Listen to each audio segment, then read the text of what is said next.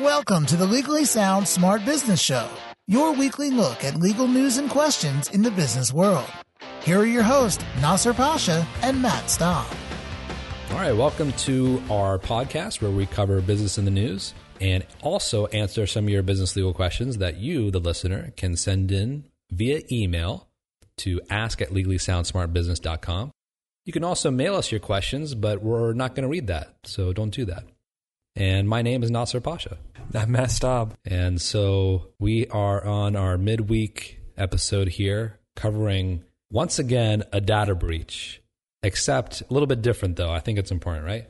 Yeah, and a little backstory to this one. Did we talk about the Home Depot data breach? I think we might Yeah. have offhand mentioned it. We talked about Target. I know for sure. Yeah, I don't know if we featured it, but we definitely mentioned it for sure. So the Home Depot data breach was pretty big, and I've probably gone to Home Depot like 30 times in the last however many months just to buy all this stuff. So I've been going to Home Depot. Basically, I've used my credit card at Home Depot a significant amount over this period where there was potential breach. Where do you go? The one on Mission Gorge or somewhere else? um, well, I've gone to a couple. There's one in, yeah, Oh, multiple ones. Wow. Mission Valley area. I don't know if that's the right way to classify it. I think that's what you're talking about. Yeah, on Mission Gorge. Fairmount, and then I go to the Point Loma one sometimes. Yeah, Fairmount. Yeah, yeah. Mission Gorge, Fairmount. Anyway, sorry. Sorry to distract. All the non San Diegans are very confused right Yeah. now. So you know, I got a notification from my the credit card I use saying, "Hey, you know, we we don't know if there was a bre- we don't know if there's a breach." Um, I just liked how you said, hey, sorry, I got sorry, distracted. my throat got. we can cut that out. My my throat got a little bit stuck. So they said, "Hey, uh, we don't know if there was a breach, but just in case, we're going to send you a new credit card." I was like, "All right, well, that's fine." And then like some couple weeks went by, like nothing. I just kind of forgot about it, and they sent me an email saying, you know, if you don't activate your card in the next however many days, it's going to be invalid. I was like, well, that's a problem because I never got a card. So I called in. This is on Monday. I think I called in. So I guess for the listeners, a week and a half ago, and just told, explained the situation. She's like, well, you would have received it. I was like, I didn't receive it. Blah blah blah. She's like, oh, we'll send you a new one. And I was like, okay, so when I get the new one, will it, when I activate it, will invalidate my current one? She's like, oh no, we already canceled that. So they canceled the one that was apparently mailed and the one I currently had. Oh, She's like, yeah, you'll. Need, she's like, you'll need to reset up all your like automatic payments. I'm like, well, I don't even have a card to set it up because you just canceled both of them. so that's a problem, right? Anyways, so I go that uh. day. I had to go to the post office. This is a long story to get to my point, but I had to go to the post office and. I took my old credit card out and I swiped it, and I was like, "Oh yeah, I forgot it doesn't work." And she like kind of looked confused, and I was like, "Does it not work?" She's like, "Yeah." I was like, "Oh, I like explained the situation of what happened, this story again." she's like, "Oh, actually," she's like, "We just had a data breach." I was like, "Oh, when?" She's like, "Just now." And I was like, "What?" what just That's now? not good. Is it because I swiped my credit card? Did I do that? yeah, I was like, "Well," I, I was like, "Well, that's concerning, right? I don't have any cash though, so I can't pay with cash. I just got to, and I have to mail this out, so like, I just got to do it." I was like, "Well, am I gonna have to?" I only have two credit cards. This was the other one. I was like, "Oh gosh, well." see what happens. So the point of this story is the post office, the USPS breach was different because it, while it did involve some customers, a lot of it was the employees and even like high end employees that work there. And I guess they apparently didn't get credit card information, but it's basically employee names, social security numbers, which is obviously bad, and things like that. So that's my long winded story. I guess I could have just summed it up saying this security breach is different because it's the personnel that work at USPS and not the customers, even though there's a little bit of customers still. And it looks like it came from China, or at least that's what they think Yeah. it is, right? Supposedly, yeah. Supposedly. That's the rumor. It's an interesting that they would go after the post office. Like to me, the post office is kind of a almost an outdated, archaic sort of thing. Like that's I don't know. There's other things they could have gone after. What's crazy, we still get plenty of mail every day. Yeah. Even though it is archaic, I agree, but it is strange. So this is a little bit different though. We talked about Ama2Go's response when they got hacked. Yeah. Those were their customers, and I think it was just email addresses. I don't even think passwords were involved. But for this, wait, what did they take from the employees? Do you know? I'm reading this now. It says names, addresses, phone numbers, and emails were compromised. I thought I saw social security numbers on here. Maybe I didn't. I I did read that it wasn't. They didn't think it was credit card information. But yeah, if it's the employees, then they wouldn't have their credit card information necessarily on file anyways. And maybe if they have a direct debit set up to their get their paycheck, then maybe they have that information. Yeah. But which I guess is just as bad, if not worse, because that's real money that's coming out. So last week we talked about how there's data breach notification laws and whether you actually have to notify, which I'm sure USPS did so, obviously it's public, but whether you have to notify really depends upon what personal information was taken and who it's from.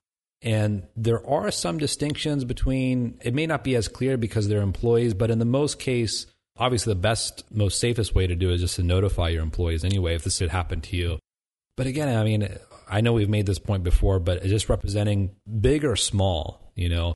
In fact, we were tweeting about the uh, breach notification last week, and we were trying to be praiseworthy of this company, Ama2Go, because they were a small company and they were going out of their way to do it. And this guy on Twitter was engaging with me, basically saying that, well, it's not that remarkable. They should have protected their security in the first place. And so basically almost saying that they're the bad guys. But this shows you, like, okay, I'm not saying USPS is necessarily this very intelligent and forward thinking company, but they are a big company. They, of course, have security. But the point is that big or small, there's not one company that is not vulnerable to attack. And we're talking about everything. I mean, how many times have Microsoft, Sony, and Apple have been hacked? And they are tech companies, you know? So this should be an eye opener for every business that it doesn't matter what kind of security systems you may have, unless it's like literally unbreakable from it. But even then, right? You are vulnerable and you have to be able to know how to respond to these kinds of things. It did say social security numbers were involved in some, and it affects here it's over 800,000. Less than Home Depot? Yeah, because it's customers. But even socials, I mean, so long as you put in those uh, monitoring uh, services or whatever, those people should be protected. And hopefully, I wonder if USPS is going to do that for them. And some data breach laws actually require that in some cases. As I said, China, Russia, or the former Soviet Union. And when that happens, it doesn't necessarily mean the government either, because all the hacking and comes from those types of countries. You know, whether it's actual hackers going there, but or they're using the servers from there too. But that's the point is that they have access to servers that they're able to utilize that for some kinds of uh, illegal activity where it's a little, little more difficult to do that in the States. Very true.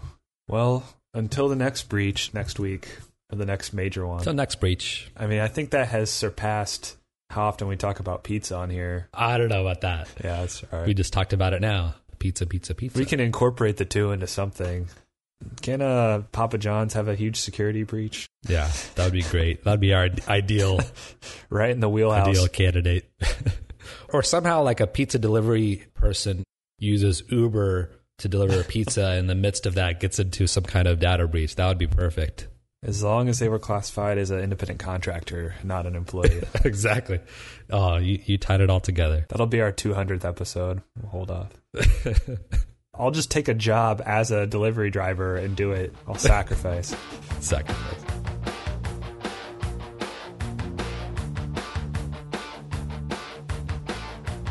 Question of the day what do I need to do to my guest room to make it a write off for my business? Yeah.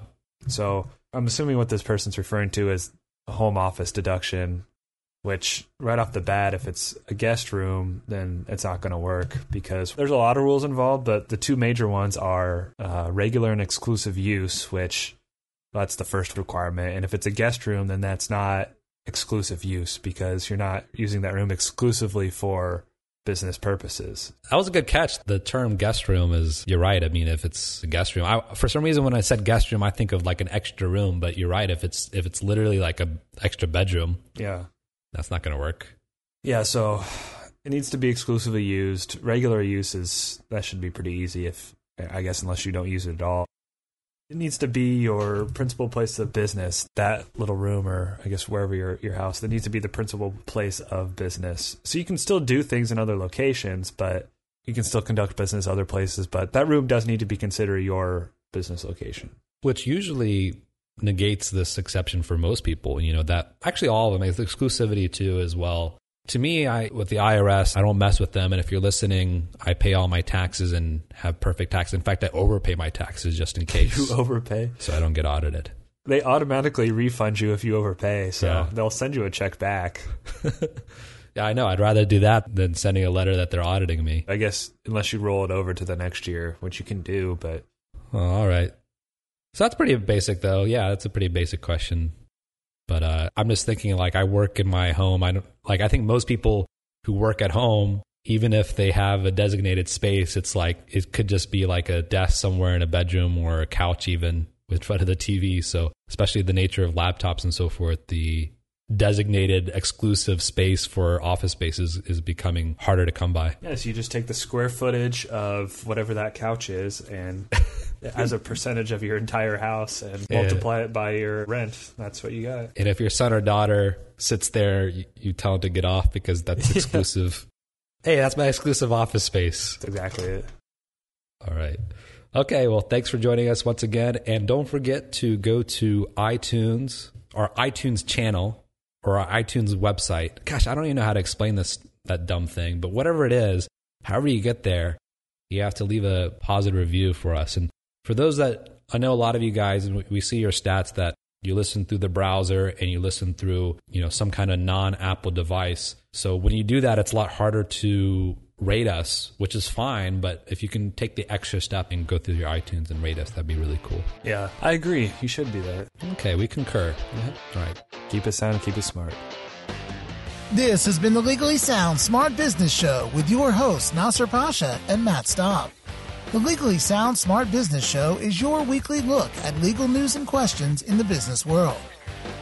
Legally Sound Smart Business is a podcast that is intended but not promised or guaranteed to be current, complete, or up to date, and should in no way be taken as an indication of future results. No attorney client relationship is created by listening or submitting questions to the podcast. The podcast does not constitute legal advice, but rather is offered only for general informational and educational purposes.